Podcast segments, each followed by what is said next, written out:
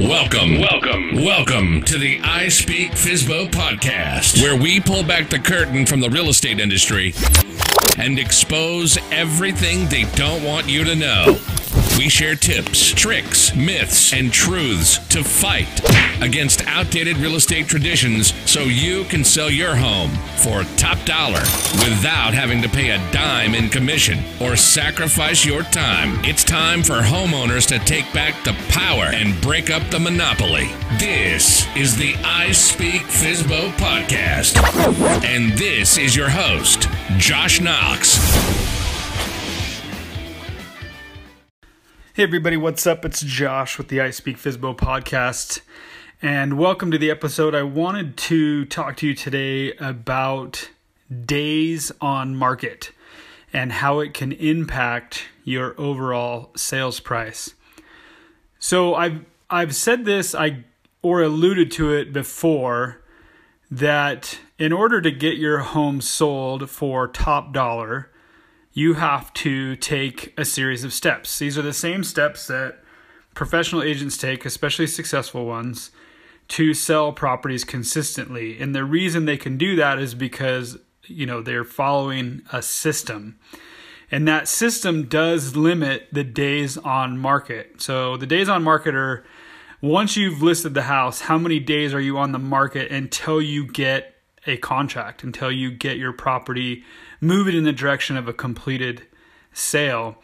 And in the market that we're in, generally speaking, not every market around the country is hot, uh, but generally speaking, in the market that we're in, the longer that you spend days on market, and I'm going to give you just a time frame for for what's happening right now in time, which is June of 2019 if you are sitting on the market in a in a very active marketplace, a very hot sellers market for 2 weeks to 4 weeks, anything longer than that, if your days on market gets much longer than that, then you're likely to struggle with getting the top end of your sales price. And that is because when buyers are online looking at properties to purchase, and they notice that a house has been listed for a while. And this often happens uh, when a buyer is working with a buyer's agent. It doesn't always happen when a buyer is unrepresented, but uh, specifically when a buyer is working with a buyer's agent. And I know I would do this for my clients because I was after getting them the best deal as well. I would look at the days on market, and if it was getting beyond that two to four weeks in a hot market, I would start to wonder what is potentially wrong with the house. Meaning, if it's been on the market for that long, 14 to 30 days plus, and there hasn't been a contract on it, then what are other buyers seeing in that house that is causing them not to offer? And there could be any number of things. Maybe it's priced too high. Maybe the pictures are deceiving maybe there is something that people notice uh, once they go through. So maybe the pictures are actually very accurate, but then they go start opening cupboards or looking in the garage or looking some other place as an example.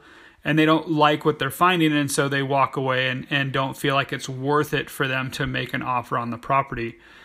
So the days on market can impact you that way and they can if you get too long and buyers start wondering what's going on with your property then the snowball effect is they start wondering in their own mind what's wrong and then they stop calling.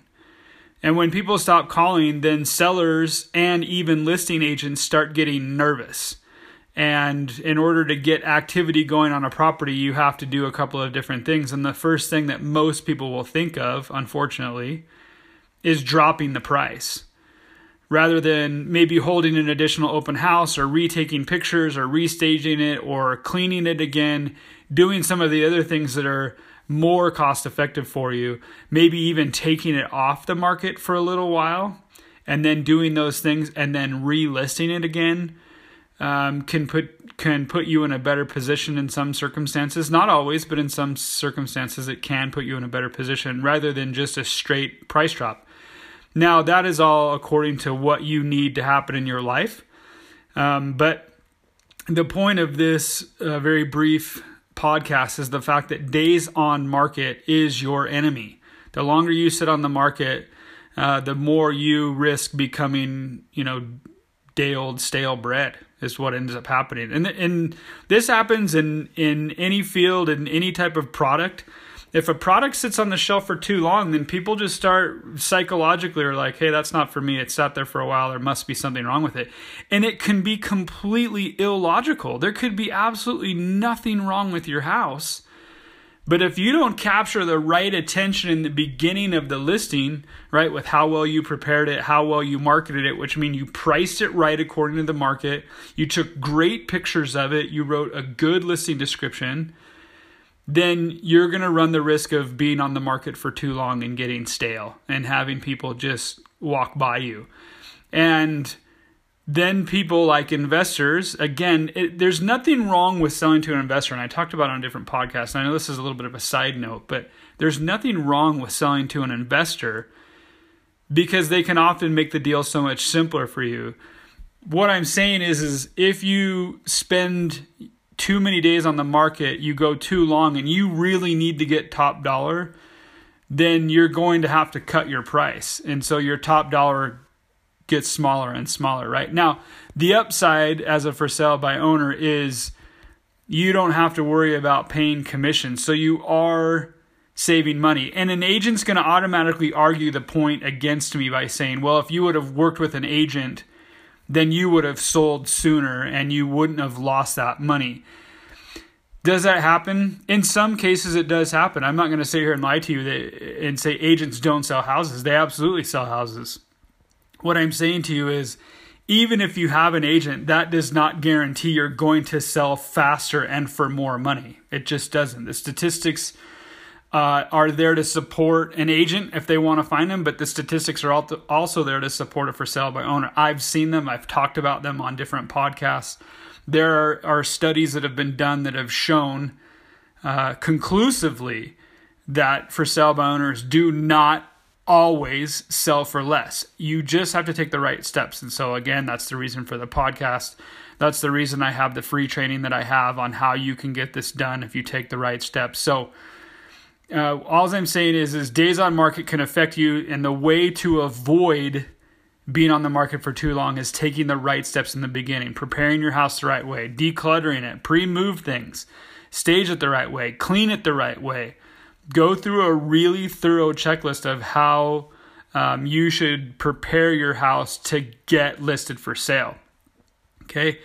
Um, then once you've done that, taking the right pictures, whether that's yourself, and you can take good pictures. There are plenty. There's plenty of technology for you to take good pictures. Google it that you can Google how to take good pictures of your house and you're going to get good advice on how to do that. If you don't want to take your own pictures, then pay a couple hundred dollars to have somebody take them for you. It will pay off for you in the end. There is a reason that uh, very successful real estate agents hire photographers to take pictures of their property because they know that it works. So the same goes for you. The upside for you is doing it for sale by owner when you when you hire your own photographer to come in uh, they're going to take great pictures for you. You still don't have to pay a agent fee, right?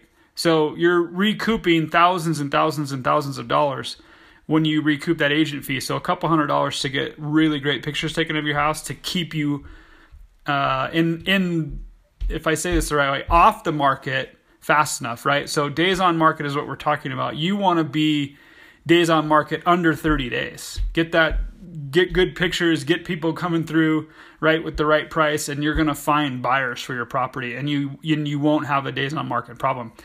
But if you skip those first two steps and you just throw the house up for sale, you barely you just put a sign in the yard, you don't get it online, you know, you don't price it the right way, then you're going to run into a problem. And this is where most for sale by owners run into a problem. They don't do these first couple of steps that lays the right foundation to help them find the right buyer. Believe me, the buyers are in the marketplace. They're looking online for properties. And so if you take those first couple of steps the right way, and a buyer finds your house online, then they're going to want to come tour it, which means eventually you're going to find a buyer for it. So be aware of that. Follow the right steps. Listen to uh, the other episodes on the podcast where I talk about this. Of course, if you want to get all this up front, right at your fingertips, you can go to thecommissioncure.com and you can find the training that we have available for you and really take advantage of saving all that money uh, when you do it for sale by owner and avoid the days on market, those long days on market. So, as always, I hope this information is helpful to you and I hope to see you on the next podcast.